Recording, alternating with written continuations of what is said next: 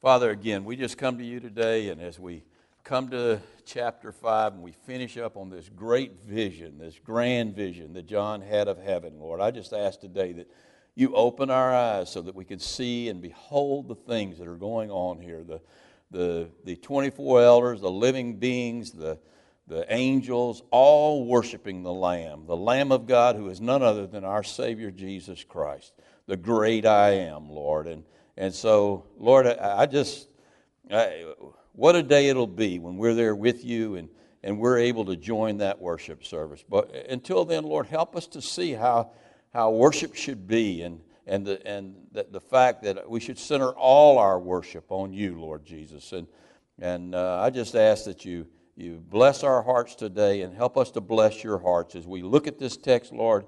Help us to worship you in, in spirit and in truth. And so, Lord, I just ask for a special blessing on all we do today, and I ask that in the name of Jesus Christ.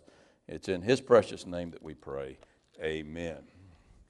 Probably the greatest uh, fish story in the entire world is found in the Gospel of Luke in chapter number five. Do you remember that story?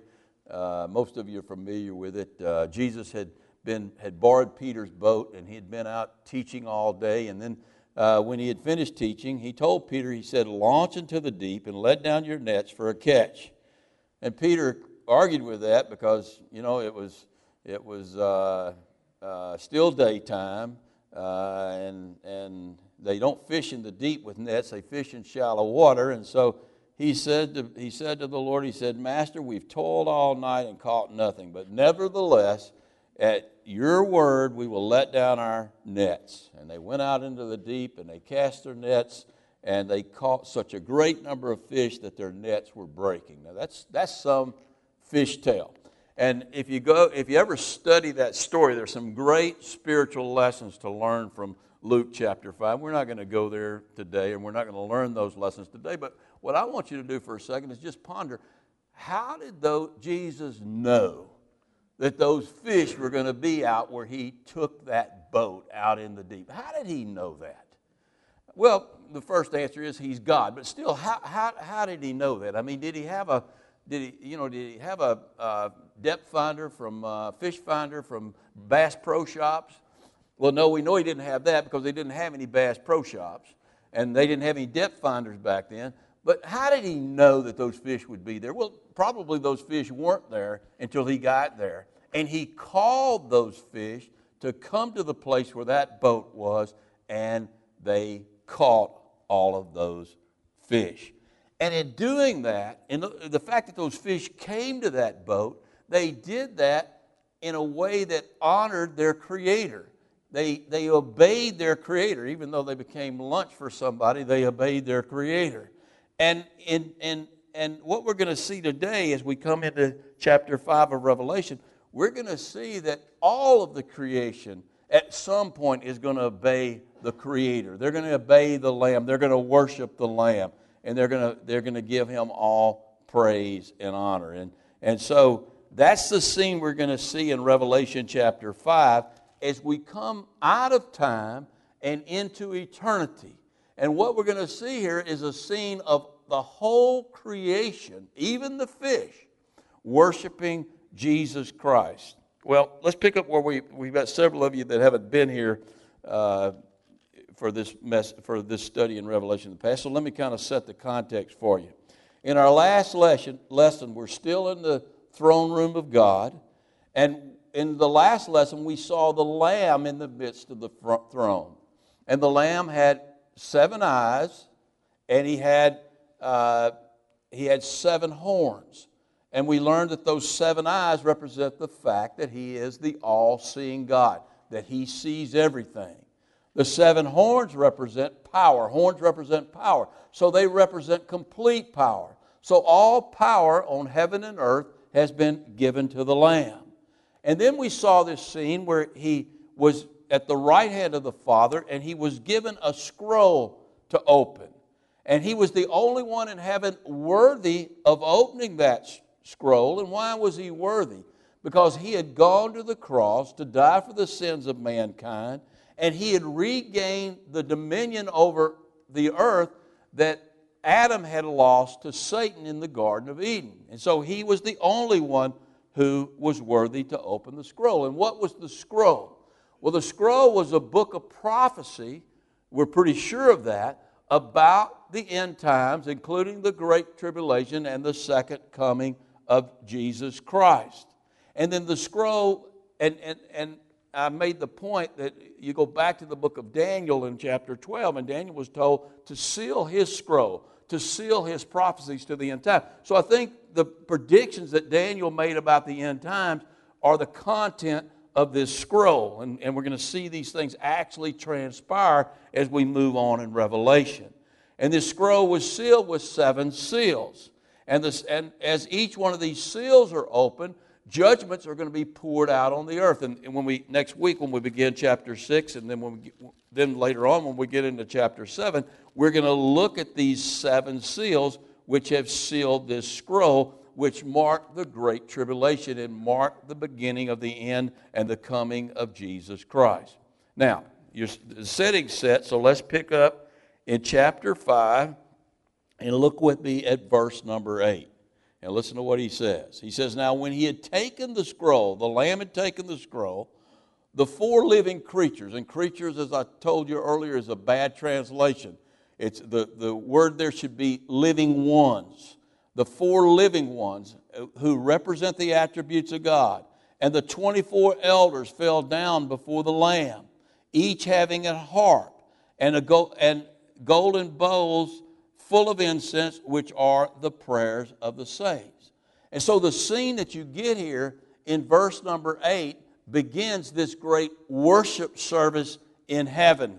And uh, at this worship service, the first participants that we see are the church, represented by the 24 elders, and the living ones. The living ones represent the attributes of God. And I don't have time to go all the way back to that uh, lesson and explain why they represent the attributes of God or which attributes they represent. But we know that they represent the omnipresence of God, the omniscience of God, uh, they represent the immanence of God and the transcendence of God. We know that by, by who these characters are, who these, the faces of these living ones are. But here's what's interesting here. They're bowing down. They're in the midst of the throne and they're on the throne, these living ones, and yet they're bowing down to the Lamb. Now, does God bow down to God? See, that's, that's, that creates an interesting problem. Actually, I believe the picture that's being painted for us is the fact that some of these attributes are subservient to the attributes of the Lamb. The Lamb brings forth the attributes of what attributes of God? Love and mercy and grace. And all of these other attributes are, are subservient to those attributes of love, mercy, and grace. Let me give you an example. God is omniscient. He has these, all these eyes. All of these living ones have eyes. They're full of eyes on the front and on the back. That means that they see all things. They see everything that we do, whether it be good or whether it be bad, they see it. They, all, they see everything. That means they see our sin. And God is omnipotent and He's omniscient and He has power over sin. He has the power to destroy sin and sinners.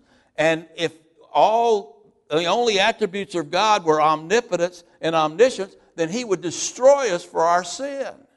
But love and mercy and grace of the Lamb trump that omniscience and that omnipotence.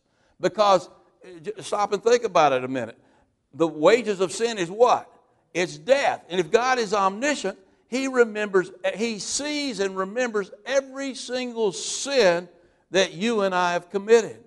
But thank God for the Lamb because the Lamb of God takes away the sin of the world. And in the Bible, we're told that God remembers our, He cast our sins as far as the east is from the west, and He remembers our sin no more. Now, how can an omnipotent God, an omniscient God, not remember our sins anymore? Because Jesus took our sins away at the cross. And so that love, mercy, and grace uh, is, is the, our, the omnipotence and the omniscience of God bows down to that love, mercy, and grace of Jesus Christ. All right, now, then you have the church, and the church is bowing down uh, to the Lamb. And we, we understand why we're subservient to the Lamb because the Lamb of God, without the Lamb, we're nothing.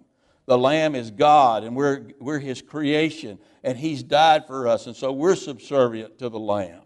Now, so you see these beings, and you see uh, the 24 elders who represent the church, and they're falling down before the Lamb, and they're giving honor to the Lamb. And what do they have in their hands? What, does, what do the members of the church have in their hands? They have harps and they have golden bowls full of incense. All of you probably have seen those pictures or those paintings of, of the saints in heaven on clouds with harps, and they play those harps forever. Well, you know, I, I don't know that that's what I want to do in heaven forever, and I don't know that that picture, picture is accurate because I don't believe that we will be playing harps in heaven for, forever. First of all, the, the word harp there is the Greek word kithara. And, and we get, what, what English word do you think we get from that? Guitar. And so the word harp simply means a string instrument.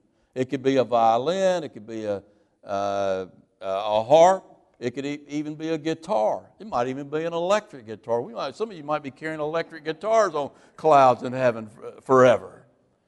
But regardless of what we have, which instrument you get to play, you're going to have an instrument based upon this text right here, and we're going to carry these harps, but I don't believe we're going to worship God forever. I don't believe this worship service is, we're going to worship God forever, but I don't believe this worship service that we see here taking place in heaven in eternity is going to go on forever. But it won't be because we don't want it to. Let me tell you right now when you get to heaven and you see the Lord in all his glory and you sense the very love and presence of God, you're not going to want to go anywhere. And all you're going to want to do is fall down before the Lord and worship the Lord. Now, let me tell you what, if that's not the way you feel now, you're probably not going to like heaven. But I don't know about you, those, but those experiences where I, that I have, where I sense the very presence of God and I sense the love of God, I don't want those experiences to ever end. I've had a few experiences like that on occasion in my prayer closet, and I didn't ever want to get up. And I wouldn't have got up if that, that, that experience that I was having didn't go away. At some point, I think God is going to actually have to push us out of heaven to get us to go do the work that He wants us to do. But in, in any case, we're going to have this beautiful worship service where we're going to be carrying these harps and playing some kind of instrument. It might be a horn, it might be drums, it might be something else. But we will all be praising the, the Lord in, in some, some form or fashion. Now, the second thing that these elders are carrying, the second thing that they're holding with them are golden bowls of incense. What are those golden bowls of incense? What do you think they are? We're told what they are. They're the prayers of the saints. You remember in the temple, there was an altar of incense, and that altar of incense was placed where? It was right at the it was right next to the curtain, next to the holiest of holies. And so those that altar of incense, that smoke going up, up was the Bible describes it as a sweet aroma going up to the Lord. And what does that represent? That represents the prayers of God's people going up to the Lord. David put it like this in Psalms 141, verse 2. David says, Let my prayers go before you like incense. Now, what are those prayers? Well, I think they're all the prayers that we, we make uh, to the Lord. All the prayers that we offer up to the Lord are in those bowls. But I think here he's speaking of something more specific. And I think he's speaking of those prayers where we cry out, Maranatha. You ever cry, you ever look at the news and cry out, Maranatha?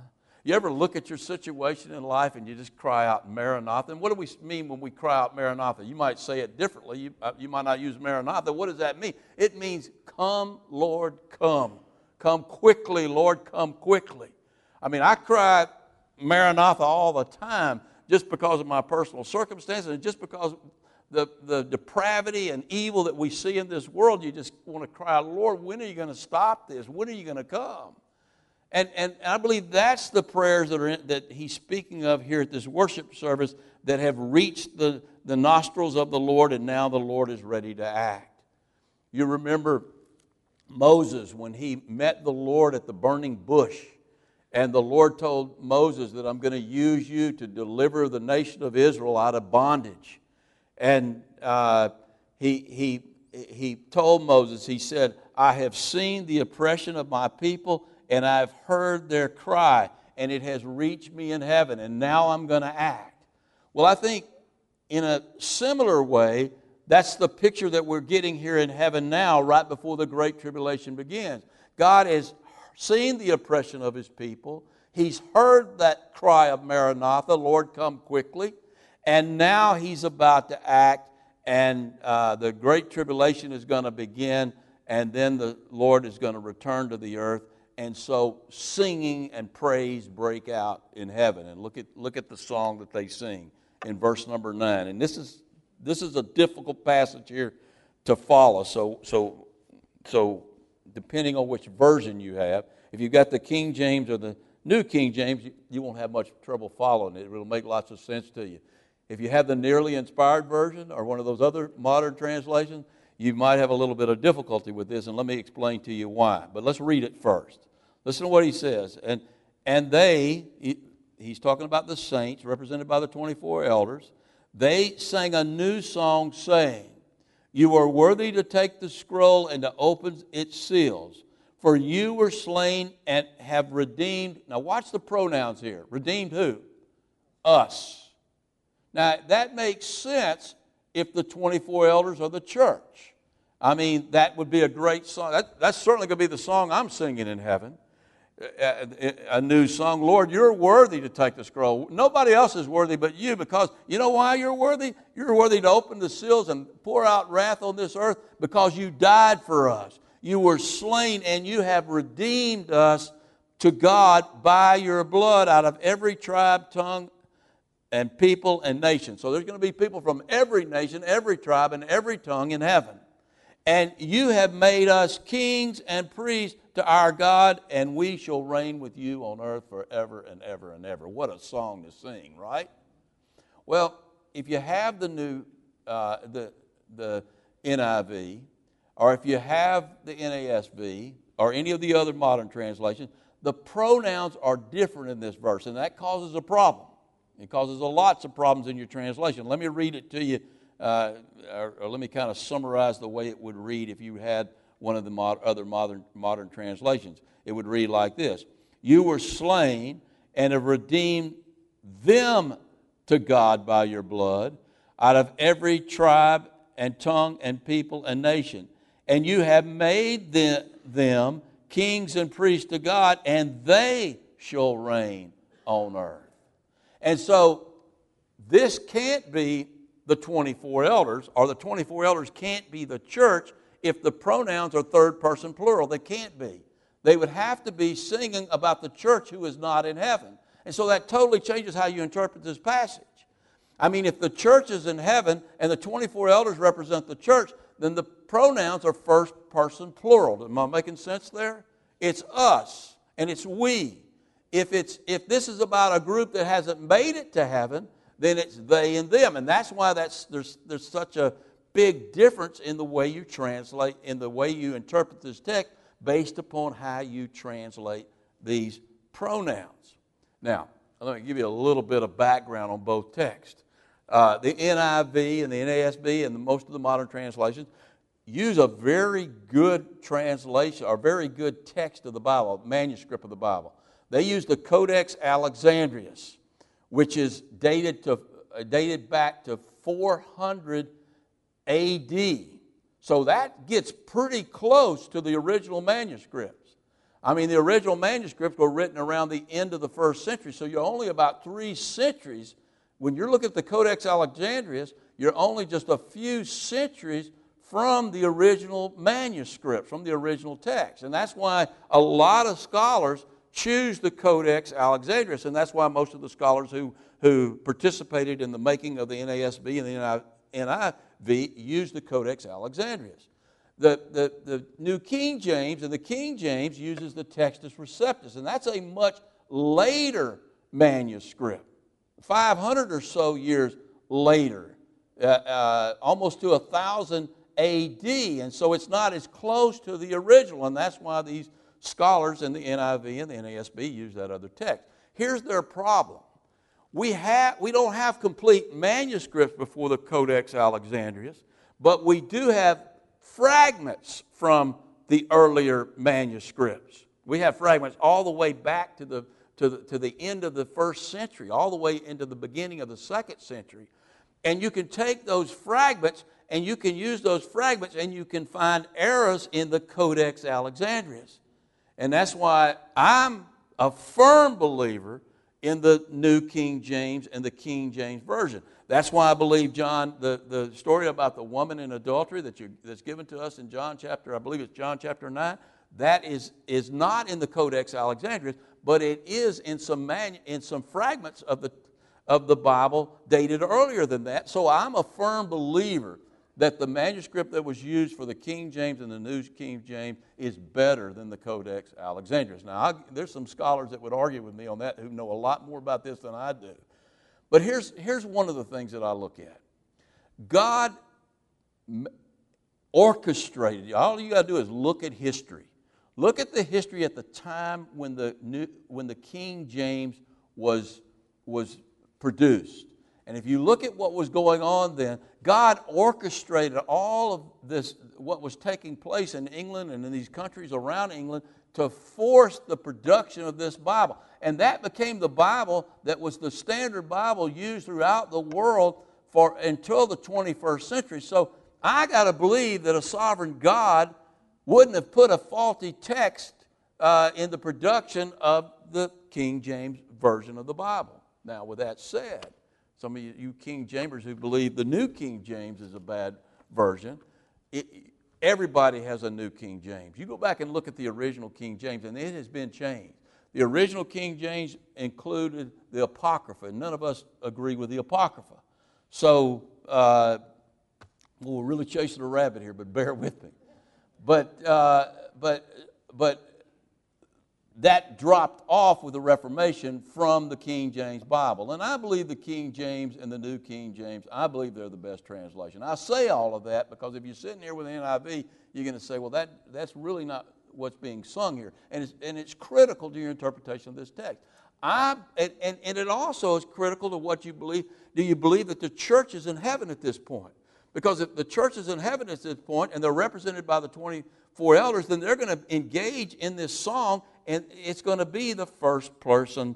Uh, it's going to be the first person plural. So uh, hopefully I didn't bore you too much with that, but I, I think that's critical. Let's get let's get back to the song though here, if I can find it here somewhere in my in my notes. All right, now let me say one other thing. Go go back to the introduction of Revelation when we were looking in chapter number one. When did John write that introduction? Did he write that introduction before he saw his vision or after he saw his vision? I want you to just think about that logically. When would he introduce a book about the future? He would, he would introduce it after he had seen the future. So Revelation was written after John had his vision on, on the island of Patmos. And what I want you to see is, I want you to look at his introduction and jump down with me to verse number four and listen to what, just listen to a few verses about the introduction, and I think you'll see the point I'm going to make here.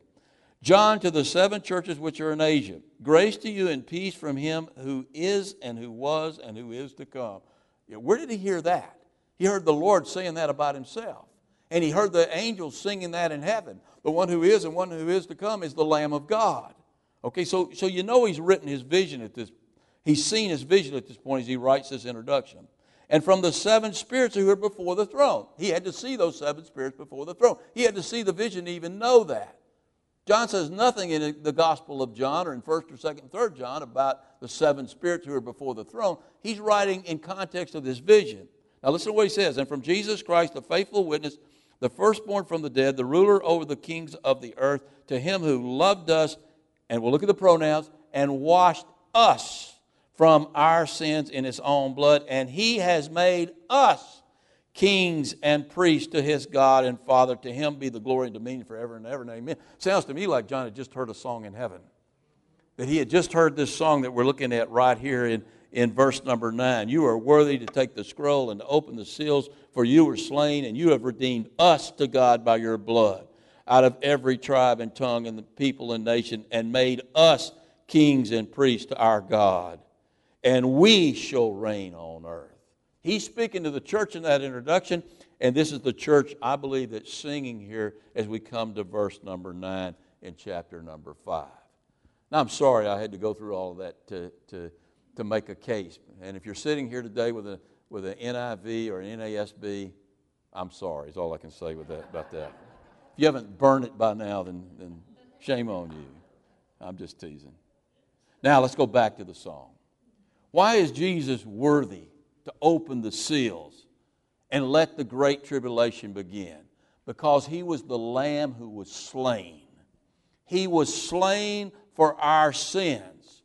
And by dying for our sins, he's offered the world a way of salvation, the only way of salvation. There's no other name under heaven whereby man can be saved except the name of Jesus Christ. That's the only way we can be saved.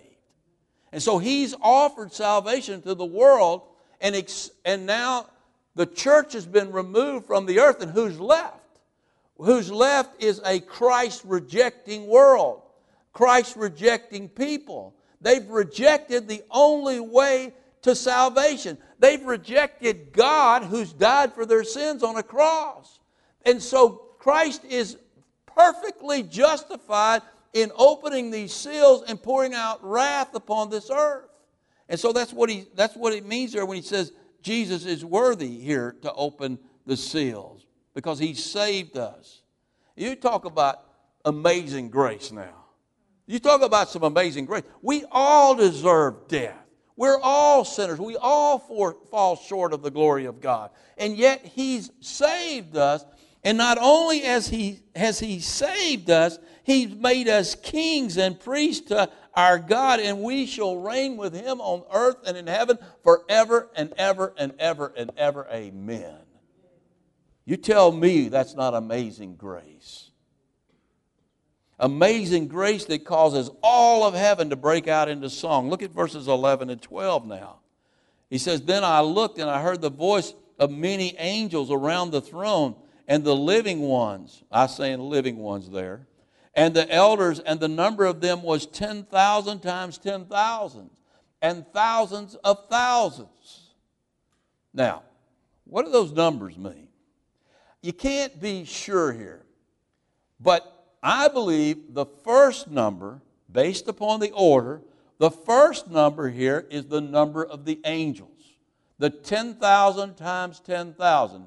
Those of you that are really sharp, or you've looked ahead like I have, you know that that's a hundred million angels. A hundred million angels around the throne. Now, that doesn't include the 50 million that fell uh, when they rebelled against God in heaven. And so you've got a hundred angels in heaven. And what's their job? What, what is the job of the angels in heaven? That's a lot of angels now. A hundred million angels is a lot of angels. I love what John Bunyan said in one of his writings. He said, Oh, the Lamb of God. He says, He had a whole heaven to Himself, myriads of angels to do His pleasure. But this couldn't satisfy him. He must have sinners to share it with him. He wanted you and he wanted me to share it with him. He had the angels, and the angels do a great job for the Lord. What do the angels do? Drop back with me a few books to the book of Hebrews. And we're told what the angels do. We get a clear description of what the angels do in Hebrews chapter number 1. First of all, the, Hebrew, the angels do what they're doing right here in Revelation chapter 5. What are they doing? Look at Hebrews chapter uh, 1, verse number 6. Let all of the angels of God worship him. So, what's the primary function of the angels? To worship God. That's their primary function. And in eternity, that's all they'll do. They will worship God. Eh, but they've got a secondary purpose for now. Look down at verse number 14. Are they not all ministering spirits sent forth to minister for those who will inherit salvation. So they're ministering spirits also. They, who do they minister to? They minister to you and I. And there's a hundred million of them. That's a lot of, I guarantee you, right now, this very moment, there are angels in this room. And you know, there's some weeks I can tell when the bad angels are here and when the good angels are here.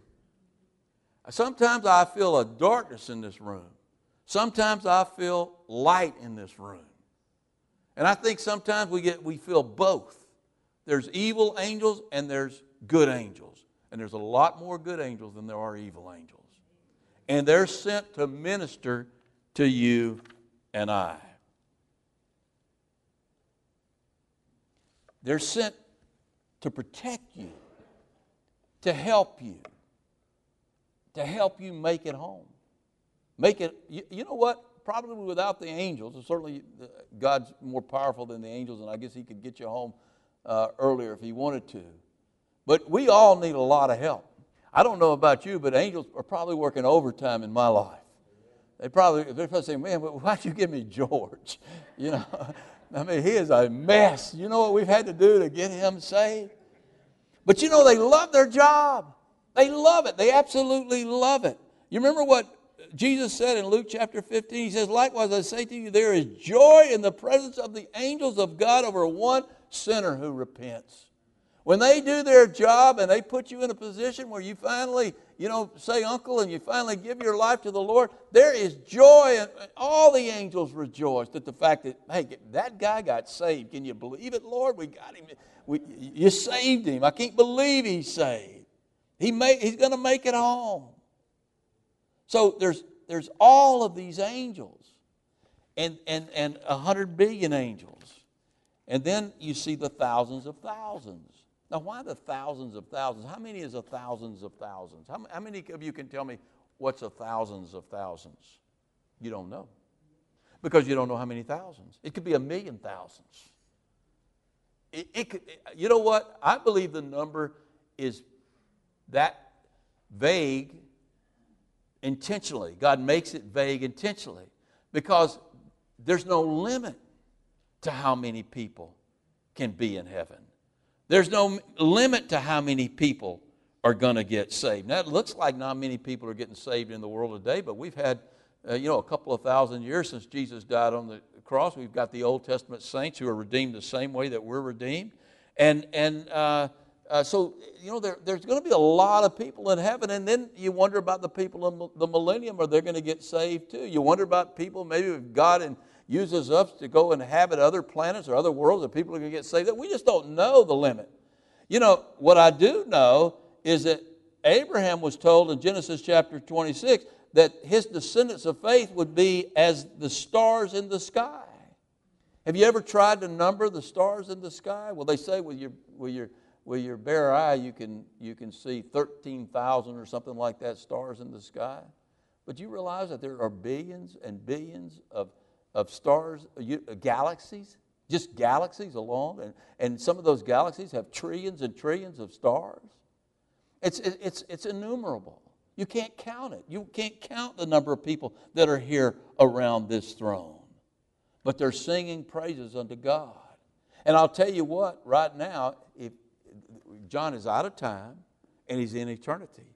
And he's seeing the raptured church in heaven. He's seeing all of the church in heaven. And if he was to take a snapshot of that picture in eternity, and you were able to get a hold of that snapshot, and you would you could look real hard there and see if you're in it or not. And if you're not in it, now you're going to look a lot different. You know, you're going to look a lot better. So you'd have to, you know, you'd have to. Proud and arrogant people have no trouble finding themselves, but some people, humble people, might have a little bit of trouble. But you look at that snapshot hard enough and long enough, and you could see your picture in that snapshot because you're there. When John's there, you're there.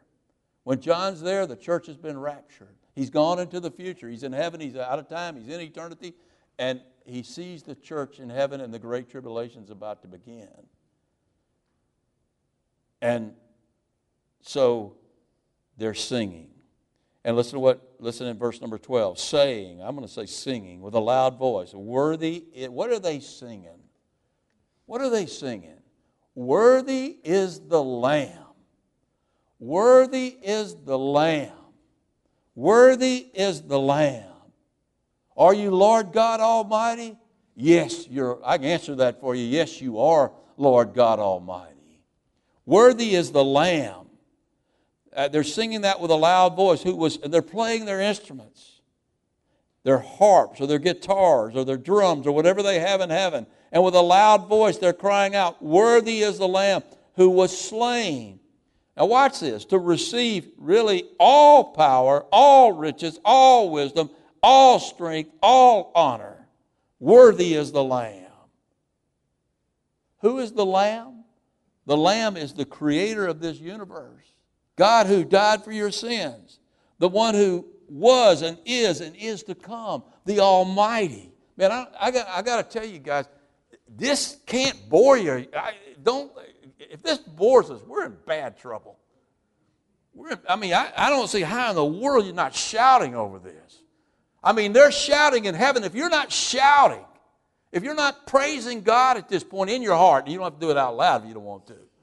But if you're not praising God, when you see the Lamb in heaven, who's worthy, who's been slain for you, who's made you kings and priests unto God, you're not going to have much fun in heaven. If you make it there, you're not going to have much fun in heaven. How can anyone look at this passage and deny the deity of Jesus Christ. When we see him clearly being worshiped by every being in heaven and on earth. You know, we're told in the Ten Commandments that in the very first commandment in chapter 20 of Exodus, you shall have no other gods before me. Wait a minute. What about God the Father? Is Jesus greater than God the Father? I mean, when Jehovah God says that, what he's saying is, he's saying, I demand all of your worship. You don't worship any other God but me. Over in Isaiah chapter 42, the Lord says to us, I am the Lord, that is my name. I will not share my glory with another. I will not, I will not allow praise to idols. I will not share my glory with another. Wait a minute. Wait a minute. Here they are in heaven, and everyone's singing, Worthy is the Lamb who was slave to receive power and riches and wisdom and strength and honor. I mean, it sounds to me like the Father's sharing his glory with the Son. Well, how do you reconcile that? Let me tell you the way you reconcile that. Jesus is Jehovah, He is Jehovah God. And if he's not Jehovah God, then in this scene, all of sinning, all of heaven is sinning against Jehovah God. But Jesus is Jehovah God. Jesus and the Father are one. And so here you have the angels, and you have the living ones, and you have the church falling down before the Lamb, and they're worshiping the Lamb. The Lamb in whom all the Godhead dwells bodily, in Jesus Christ. And not only are the living ones and the angels and the church worshiping Jesus Christ, all of creation is worshiping Jesus Christ. Look at verse number 13.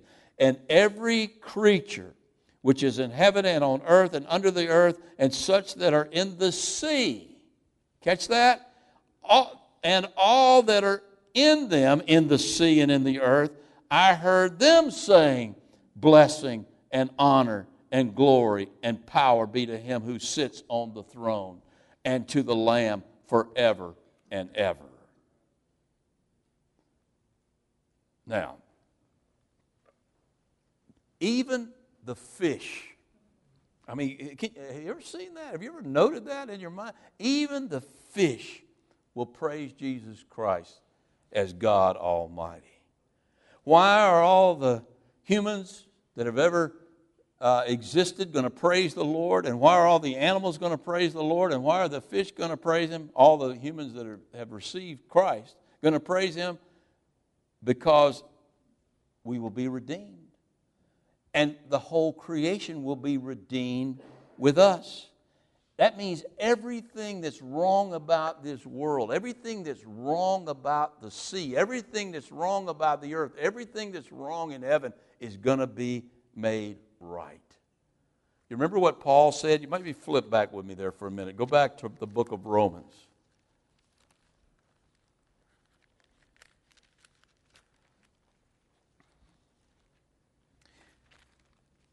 And look at Romans chapter 8.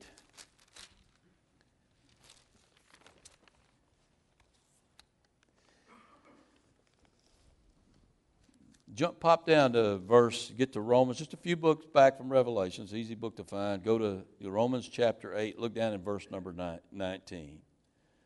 And listen to what he, Paul says. He says, For the earnest expectation of the creation, the whole creation, the whole creation on earth, the whole creation in the stars, the whole creation in the sky, the whole creation in the sea, eagerly awaits for the redemption of the sons of God. You know, I got an old dog, he's about 16 years old. He's losing all his hair, he can't see, he can't hear. He's about to be put down if he keeps using the bathroom in the house. But he's having a rough, rough time. I wish, you know, maybe the creation could be redeemed before he dies, but it's probably not going to be. But you know, you look at that poor dog and you look at the poor animals and you see dead animals all over the road. You see uh, animals in zoos being you know cooped up in a zoo. And I'm not a PETA guy, but I'm just saying you see you see what's happening to the animal world, and you feel for them. I mean, they groan just like we groan. They wish things were right. I mean, I don't know that they, you know, have the intelligence to, to know how bad it is, but they've got to know that it could be better than that. And, and so the whole creation waits for the adoption of the Son of God, sons of God, to the children of God, because the creation, look at verse number 20, was subjected to fertility. When was it subjected to fertility? When it was cursed, when Adam and Eve sinned in the garden, they fell. Not willingly, but because, I mean, but because of him who subjected it in hope, in hope of a better day. You know, if God was a mean God, if he wasn't, if, if love and grace and mercy didn't trump omnipotence and, and, and some of the other attributes of God, then that would have been it. We would have been cursed forever until we all perished. But he subjected it in hope because the creation itself also will be delivered from the bondage of corruption into the glorious liberty. The corruption is decay and death. Will be delivered from the bondage of death into the glorious liberty of the children of God. For we know that the whole creation groans and labors with birth pangs together until now. But when Jesus returns to this earth with his saints, every part of the creation is going to rejoice. Even the fish are going to be glad. Because not only will we be redeemed, but all of the earth, all of the creation, all of the heavens, all of the stars will be redeemed. And death and decay will be no more. It'll be a thing of the past. And everything on earth and in heaven and in the sea will praise Jesus because it's all because of Him that the earth is redeemed. Wait a minute. I mean, how are fish going to praise the Lord? I mean, they, they don't have a a voice. Listen, you don't need a voice to praise the Lord, to honor the Lord, uh, to hear the Lord. I mean, another fish story in the Bible, one of the fish stories that I really like. You remember uh, Jesus needed a, a, a, some money to pay the temple tax. And he had Peter go do what Peter loved to do. He said, Go fishing, and you're going to catch a fish, and in that fish's mouth is going to be a coin, a golden coin, you're going to be able to use that to pay the temple tax. Now, how did Jesus get that fish to bite uh, Peter's? Did, first of all, how did he get him to eat a golden coin? And then how did he get him to bite that hook? I wish he would join me sometimes when I'm fishing. I don't have that kind of luck. But how did, how did he get him to do that? Because that fish maybe he doesn't have ears, but he still obeys the Lord. He hears the Lord. And so, fish can honor and praise the Lord. And I think the best way we praise the Lord is by doing what we were created to do. By being who we were by being who we were intended to be. I mean, what were fish created for? You ever wonder what fish were created for? Well, we eat fish now. To a fisherman, that's the only good reason you have fish is to eat fish. But, you know, have you seen some of these pictures of some of the fish and the parts of the sea that a human being can't even go down to because they would die if they went to those depths? And you see these pictures of these beautiful fish, and you wonder, what in the world are they doing down there, way down there, and nobody can see them? God can see them. They're created to honor God. They're created to honor God's creation. And they're doing what they were created to do. We need to learn from those fish. We were created to honor God. We were created to serve God. And we need to be doing what God's created us to do. And all of creation, at some point, will be what it was intended to be, and it will do what it was intended to do. And that's the hope that we see in Romans chapter 8, and we see here in Revelation chapter 5 as we finish up. Let's look at the very last verse here. Revelation chapter 5. And then you guys, all you guys have been waiting to get to the Great Tribulation, you're there. We won't go there today, but you're there. Then, in, then the four living creatures said, Amen. Remember, we learned what the word amen means. You know what the word amen means? The Lord is sure. The promises of the Lord are sure. The power of the Lord is sure. The grace of the Lord is sure because the Lord is sure. Amen. Anything, to the, anything that the Lord says, you can say amen to it because He is sure. Then the four living creatures said, Amen. And the 24 elders who represent the church of Jesus Christ fell down and worshiped Him, the Lamb of God who lives forever and ever. And in doing so, they were worshiping the Trinity. They were worshiping the Father, the Son, and the Holy Spirit. There's always been a Trinity. There, throughout eternity, there's been a Father, there's been a Son, and there's been a Holy Spirit. There's always been a Trinity, and there always will be a Trinity. And so you see them, and here they are, and they're worshiping the Lord God who is one God. They see the Lamb, but they're worshiping the Father, they're worshiping the Son, they're worshiping the Holy Spirit. They're worshiping the one who was, the one who is, and the one who is to come Almighty God.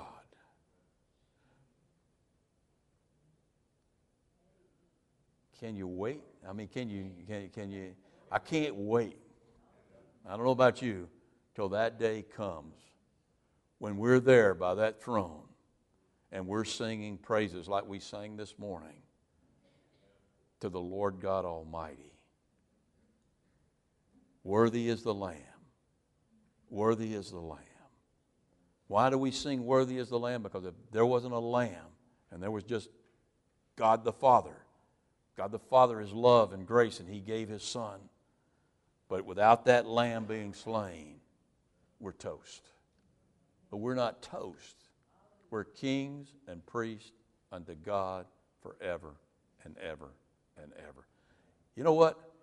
Get used to praising the Lord. You're going to do a lot of that. Singing to the Lord, I'm talking about. Being what you were intended to be, doing what you were intended to do because that's what you're going to do in heaven. If that's not what you want to be, that's not what you want to do, then you're not a child of God. Let's go to the Lord in prayer. Father, we just thank you for your word. We thank you for this great vision you've given us in chapters 4 and chapter 5 of Revelation. We just ask that, uh, Lord, that, that you continue to, to help us to see you as you truly are, as the Lamb of God who was slain before the foundation of the world for our sins. Lord, we need grace, we need mercy, and we need love. And we just thank you that through Jesus Christ, through you, Lord, we have all of those things. Lord, we just ask you to, to again, just, just bless our, our, uh, our future on this earth. But Lord, we all cry out, Maranatha. We long for your return. Lord, we just, we, we know those prayers are going up to your ears and it won't be long. Father, we just thank you again for Jesus Christ. It's in his precious name that I pray. Amen.